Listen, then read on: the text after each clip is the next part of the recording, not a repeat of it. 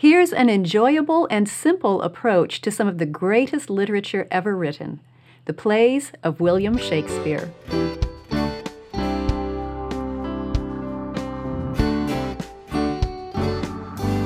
I'm Sonya Shafer with Simply Charlotte Mason. I'm going to venture to say that most of us did not grow up with Shakespeare as a regular part of our education. In my school years, I had only one Shakespeare play introduced to me, and that was a last minute, here, let's watch this movie by a substitute teacher. But Charlotte Mason believed that Shakespeare's plays help instruct your students' conscience and reinforce in story form the difference between right and wrong. And his powerful use of the English language was a valuable bonus. So let's walk through a simple and effective way to teach Shakespeare. You will need three things a narrative of the play, written in story form, a copy of the script in Shakespeare's words, and a live or recorded performance of the play.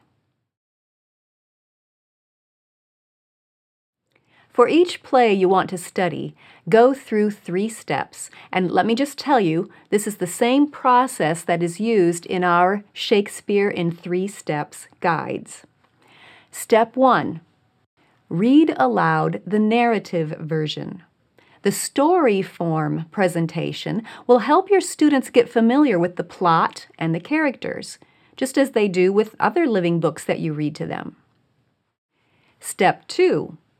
Now that your students have the story framework in mind, go to Shakespeare's words. Walk through the script in short sections. You can assign different people to read characters' lines, or, this is my favorite, listen to a dramatized recording of the section and follow along in the script.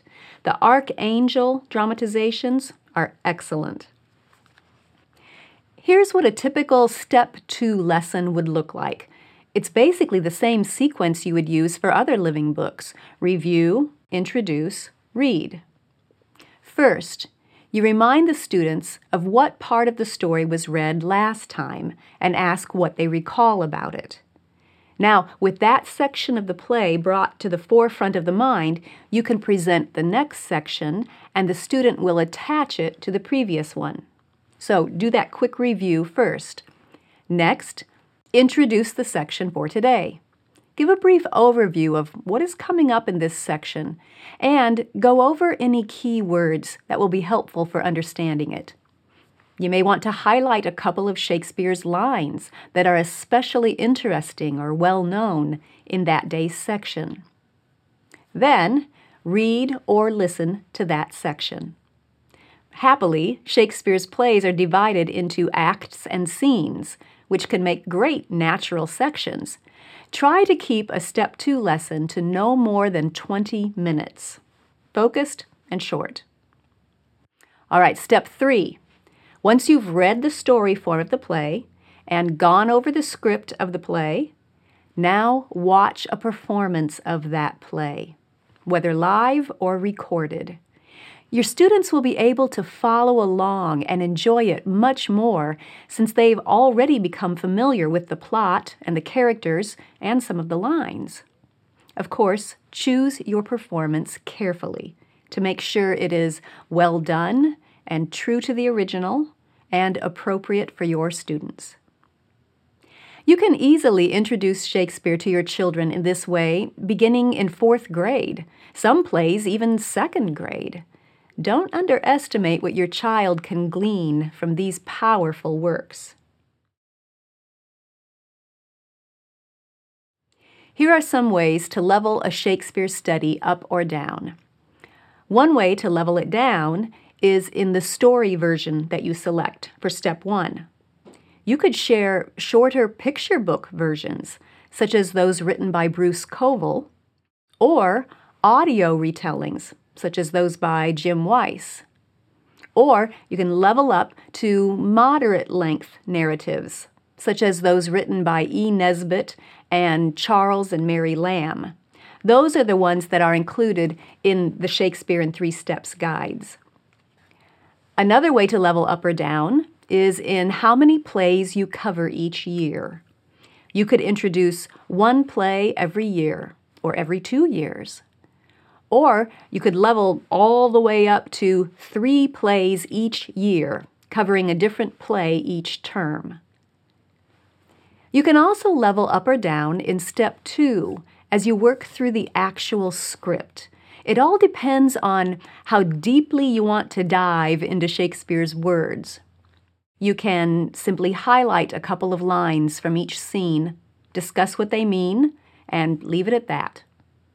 Or you can highlight several lines in each scene and spend more time discussing and narrating them. You can assign some lines to be memorized, or you can level up again by selecting an entire scene to memorize and present, either as a recitation or as a performance with various actors. And of course, you can level up again by putting on a presentation of the whole play yourselves. It's up to you how much you want to level up or down. Just keep in mind the three step process read the story, hear the script, watch the play. And your students and you will enjoy some of the greatest literature ever written Shakespeare's plays. I'll leave links in the show notes to the resources I mentioned and the Shakespeare in Three Steps guides. Those guides make the three step process easy. Plus, they give you a heads up on any lines that you might want to skip and several candid reviews of video recordings of each play to help you choose the performance that will fit your family best. And you can get the Arkangel audio dramatization along with each one. Thanks for joining me. I'll see you next time.